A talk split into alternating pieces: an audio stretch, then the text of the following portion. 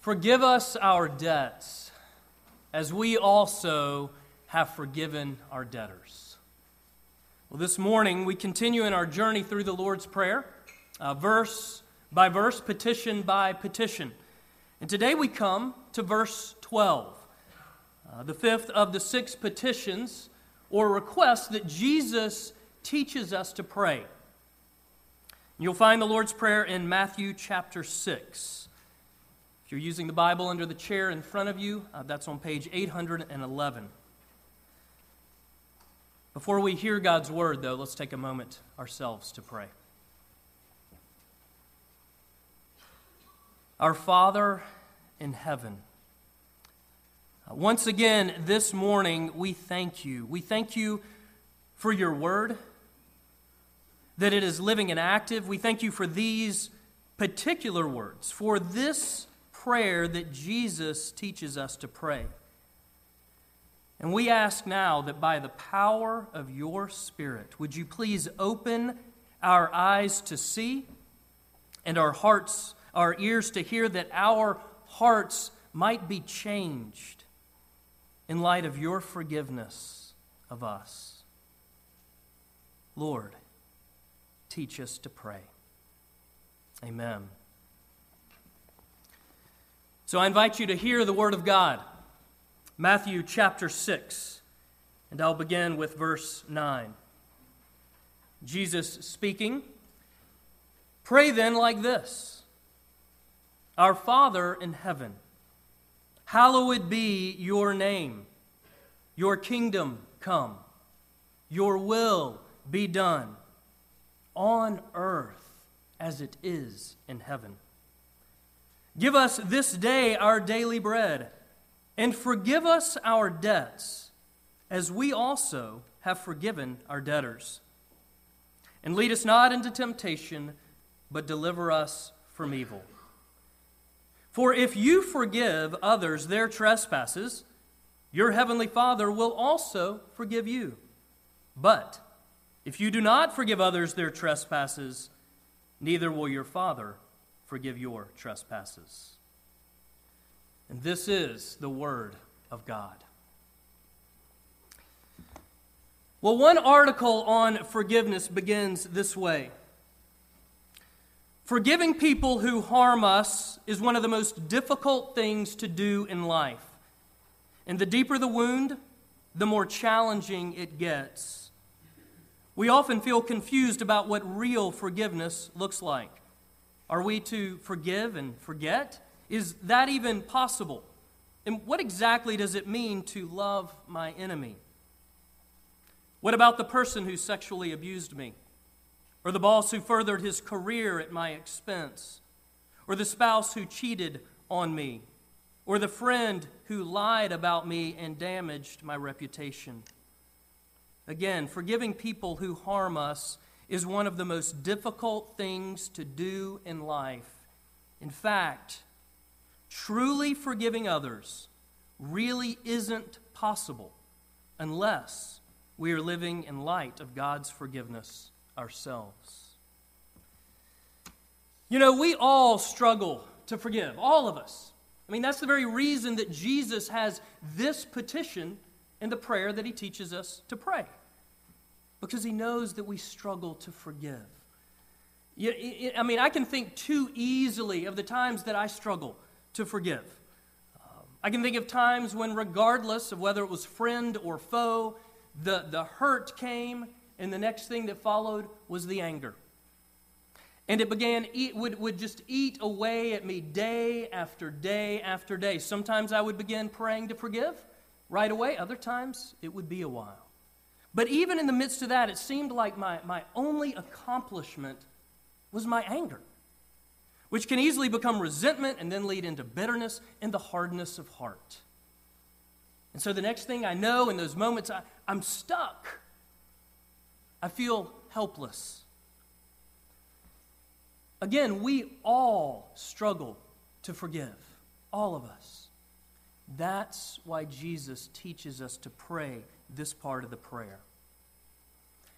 And so, as we get into the fifth petition here about forgiveness, I want to ask you a question and give you just a moment to think about it. The question is this Who in your life needs to be forgiven?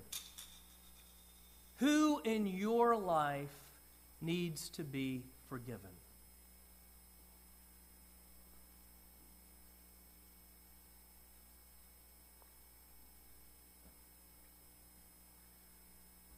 Okay. Of the names that you thought of, did your name come to your mind first? Because notice how this petition begins Father, forgive us. Father, we are in need of forgiveness. Forgive us. It doesn't begin as we have forgiven, but Father, forgive us. Because before it's about our forgiveness of others, it's about the Father's forgiveness of us. And so, in those times when I'm struggling to forgive, the, the problem is so often that I'm too focused on the person that has wronged me, that has hurt me. Or another way to put it is the problem is, is that I'm not focused on the person, capital P, who has forgiven me, who has given everything, who gave his life to forgive me. And so at those times, I'm not seeing the cross. I'm not seeing my, my ongoing, present need of Jesus every moment of every day. And thus, I'm, I'm, not, I'm, I'm not receiving his daily, moment by moment provision for me. And so, what, what am I doing? And what do you do at the, these times? Well, we jump straight to the, the second part of the petition about us forgiving others, and, and we're missing the first part of the petition about the one who forgives us. Father, forgive us our debts as we also have forgiven our debtors. And so, as we unpack this part of the Lord's Prayer, let's follow the direction of the petition God to us, and then us to others. Two phrases Father, forgive us our debts, followed by, as we also have forgiven our debtors. So, first, it's about the Father's forgiveness of us, and then about our forgiveness of others. But before we go any further, I need to clarify something. I need to make a distinction. And this could be an entire sermon in and of itself, but it's just going to be a moment. But I need to make a distinction between forgiveness and reconciliation.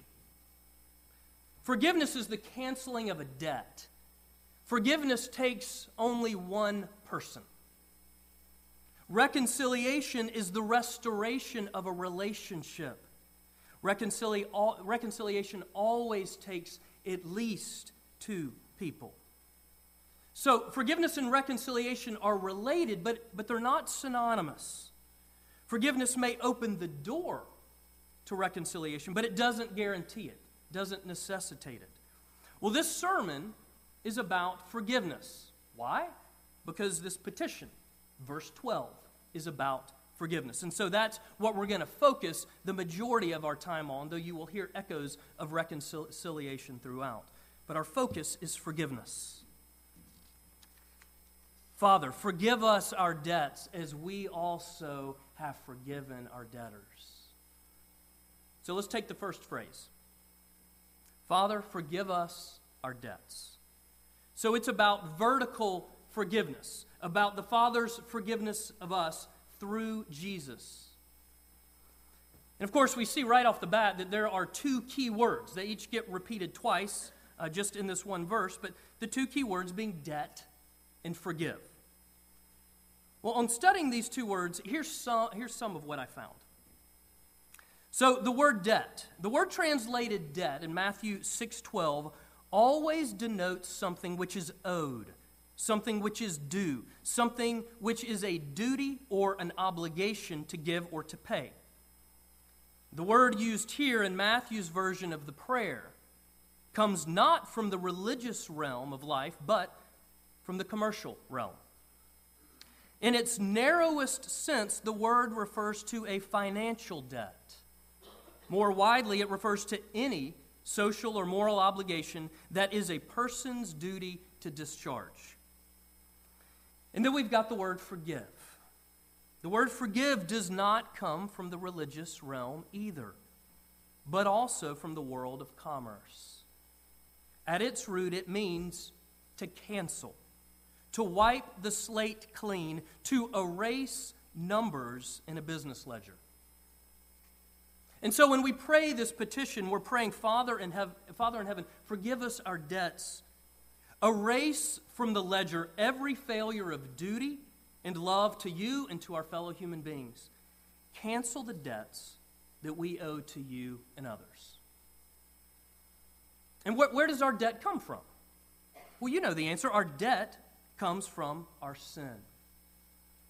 Uh, Cornelius Plantinga, some of you may know that name, he wrote a, an excellent book entitled Not the Way It's Supposed to Be A Breviary of Sin. And in that book, he states this Sin is not only the breaking of law, but also the smearing of a relationship, the grieving of one's divine parent, the betrayal of God. It is human vandalism of God's good creation. Sin is human vandalism against God's good creation. And though all sin is not equally evil or harmful, all sin is equally wrong and damning. We're all guilty of sin, and thus all deserving of God's displeasure, His anger, His wrath which means that we're all in desperate need of God's forgiveness. And we know that forgiveness comes through Jesus Christ and through Him alone.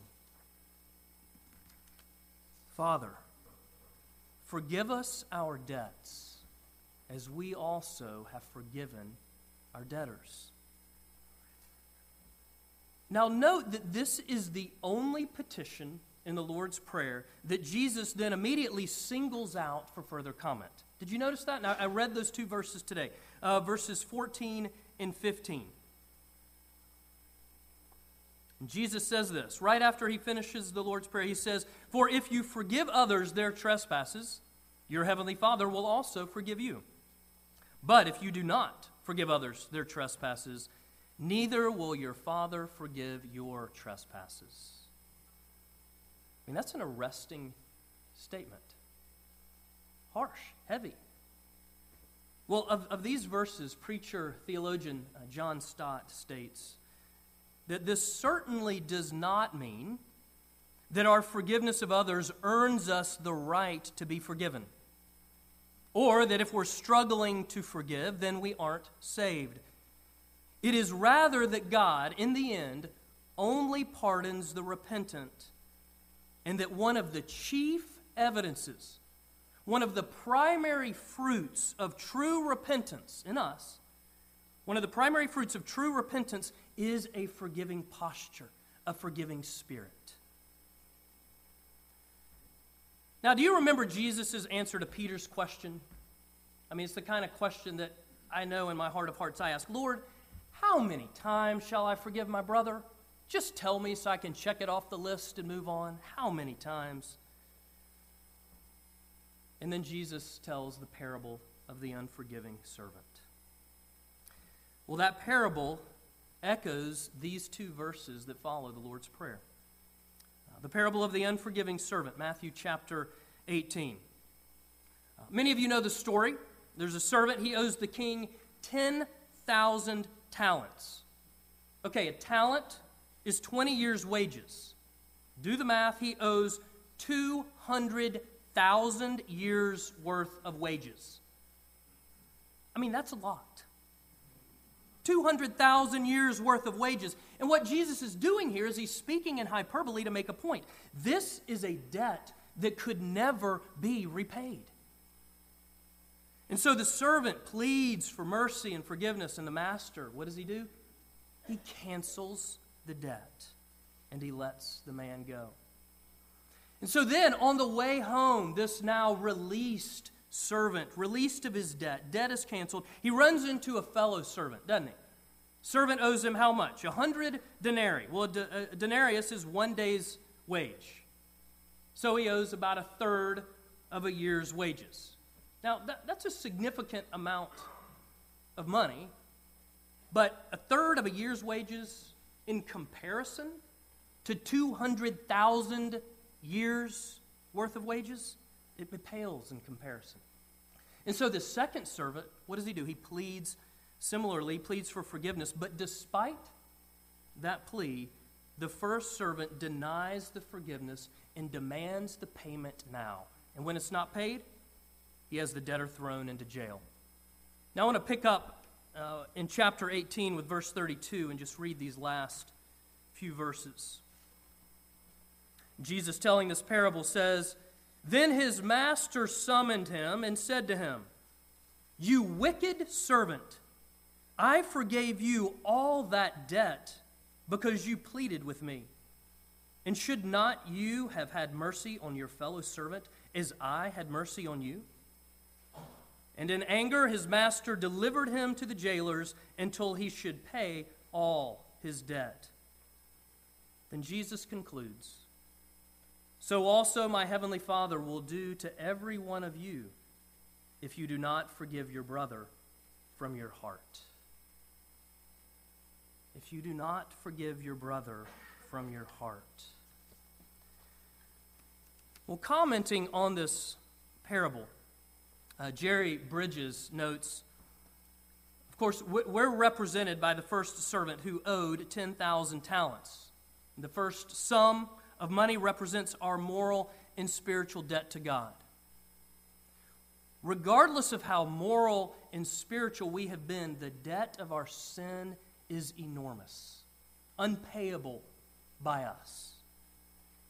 And then Bridges states this Further, the affront to God's glory by our sin is determined not by the severity of our sin, but by the value of God's glory. Let me say that again. The affront to God's glory by our sin is determined not by the severity of our sin, but by the value of God's glory. Okay, think about it this way I, I have some ink and I spill it on two different rugs. So there's now an ink spot on two different rugs. Uh, one is from Walmart, the other is a fine oriental rug. One rug costs $10, the other rug cost tens of thousands of dollars. Same act on my part, same black ink spot on both rugs. But there's a vastly different value between the two rugs, isn't there? The extent of the damage is determined by the value of the rug. Likewise, the affront to God's glory by our sin is determined not by the severity of our sin, but by the surpassing value of God's glory. You see, every sin we commit, no matter how insignificant, it seems to us, is a damnable assault against God's infinite, all surpassing glory. But the amazing news is that Jesus pays our death penalty, pays the debt we owe that our debt might be canceled, pays the death penalty for our assault of God's glory, so that those debts are canceled, wiped clean, fully and finally. Well, Bridges concludes the basis of our forgiving one another is the enormity of God's forgiveness of us. We are to forgive because we have been forgiven so very much. And until we recognize and acknowledge that we are the 10,000 talent debtor to God, we will always struggle with forgiving people who have wronged us. Father, forgive us our debts as we also have forgiven our debtors. Well, let's turn for just a moment to look specifically at the second half of this petition.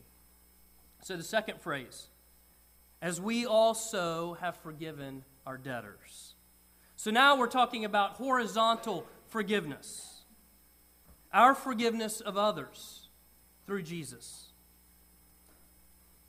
And listen to how it sounds. Forgive us as we also have forgiven. As we've, in the same way, as we have forgiven. Notice that there is an assumption here. That Jesus assumes that forgiven people are forgiving people.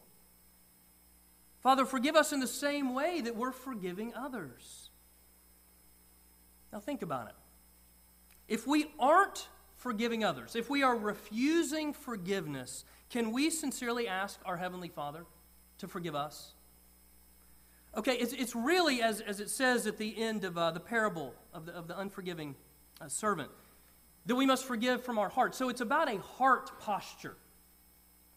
And, and our hearts, like our hands, are either open in, in a posture to receive from God and then extend to others, or they're closed and clenched, unable to receive from God in a posture of fighting one another. It can't be both, it's one or the other. In, in, refusing to forgive others, Martin Luther notes that we are refusing the forgiveness offered to us in Christ. In fact, he went as far as to say that if we aren't forgiving others, then we're actually praying, Father, do not forgive me. In the same way that I am not forgiving others, do not forgive me. Now, I want to be, be clear. No one has ever said that forgiveness is easy. It's not. A pastor friend of mine, Daryl Johnson, pointed out that yes, forgiving those who have sinned against us is not easy. It is hard, costly, painful work. And the greater the sin, the harder the work of forgiving but forgive we must. For it turns out that the person who suffers the most when we will not forgive is ourself. Or, in the words of Christian ethicist Lewis Smedes, to forgive is to set a prisoner free and then discover that that prisoner is me. Forgiveness isn't easy. It's a step of faith. And like every step of faith, that means it requires continual dependence on Jesus, day after day, moment to moment. I'm so grateful for the man in Mark's gospel that Mark would include this man that cried out to Jesus, I do believe, but help my unbelief. And you see, if forgiveness is a step of faith, and we can pray the very same thing in that step of faith Father, I forgive, but help my unforgiveness. Well, as we've already said, forgiving others who harm us is one of the most difficult things to do in life. And truly forgiving others really isn't possible unless we are living in light of God's forgiveness ourselves. And so, what must we do? We must continually cling to the cross of Jesus. We must continually cling to the cross of Jesus. Again, my friend Daryl, Jesus Christ has grabbed hold of all our sin and taken it to the cross. And by his blood, he has canceled it all. The one who teaches us to pray so boldly Father, forgive us our debts, is the same one who takes our debts upon himself, goes to the cross, and dies to erase the ledger. And so we continually cling to the cross of Jesus, forgiving as we've been forgiven. Let me end with this. Corrie ten Boom uh, many of you are familiar with that name. Uh, Corrie ten Boom uh, witnessed and experienced the very worst of Nazi Germany the torture, the abuse, the exploitation, humiliation, personal violation, the murder. Well, she was a, a, Dutch Christian living in Holland with her family uh, during World War II, and her family hid Jews to protect them and, and help them to escape, to uh, hid Jews from the Nazis. Well, Corrie, her sister Betsy, and her father, they, they were found out, they were arrested, and they were sent to concentration camps. Her sister and father both died in those camps. Corrie survived. And after the war, Corrie began to travel around the world as an ambassador of the gospel. She traveled to over 60 countries in her life, declaring the beauty and wonder and majesty of God's goodness, love, mercy, grace, and forgiveness in Jesus. And yet, she too, like us, knew what it was to struggle to forgive. And here's an excerpt from one of her books. It was in a church in Munich where I was speaking in 1947 that I saw him. A balding, heavy set man in a gray overcoat, a brown felt hat clutched between his hands. One moment I saw the overcoat and the brown hat, but the next it was a blue uniform and a visored cap with its skull and crossbones. Memories of the concentration camp came back with a rush. The huge room with its harsh overhead lights, the pathetic pile of dresses and shoes in the center of the floor, the shame of having to walk naked past this man. I could see my sister's frail form ahead of me, ribs sharp beneath the parchment of skin. You see, Betsy and I had been arrested for concealing Jews in our home during the Nazi occupation of Holland. This man had been a guard at Ravensbrück concentration camp where we were sent. And now he was in front of me, hand thrust out. A fine message, I must say. And how good, how sweet it is to know that, as you say, all our sins are forgiven and now at the bottom of the sea. It was the first time since my release that I had come face to face with one of my captors, and my blood seemed to freeze. You mentioned Ravensbrück in your talk, he was saying. I, I was a guard there, but since that time, I've become a Christian. And I know that God has forgiven me of the very, very cruel things that I did there, but but I would like to hear it from your lips as well. Again, the hand came out. Will you forgive me? And I stood there and could not do it. Betsy had died in that place. Could he erase her slow, terrible death simply for the asking? I mean, it could not have been many seconds that he stood there, hand held out, but, but to me it seemed like hours as I wrestled with the most difficult thing I had ever had to do. Angry, vengeful thoughts boiled through me, and I saw the sin of them. Jesus Christ had died for this man. Was I going to ask for more? Lord Jesus, I prayed, forgive me and help me to forgive him. I tried to smile. I, struggled to raise my hand. I could not do it. I felt nothing, not the slightest spark of warmth or charity. And so, again, I breathed a silent prayer. Jesus, I prayed, I cannot forgive him. Please give me your forgiveness. And then, struggling by faith, I took his hand. And as I took it, the most incredible thing happened. From my shoulder, along my arm, and through my hand, a current seemed to pass from me to him, while into my heart sprang a love for this stranger that almost overwhelmed me. And I cried out, I forgive you, brother, with all my heart. I forgive you. And for a long moment, we grasped each other's hands, the former guard and former prisoner. Personally, I had never known God's love so intensely as I did at that moment. And so I discovered that it is not on our forgiveness any more than on our goodness that the world's healing hinges, but on His. When Jesus tells us to love our enemies, He gives, along with the command, the love itself.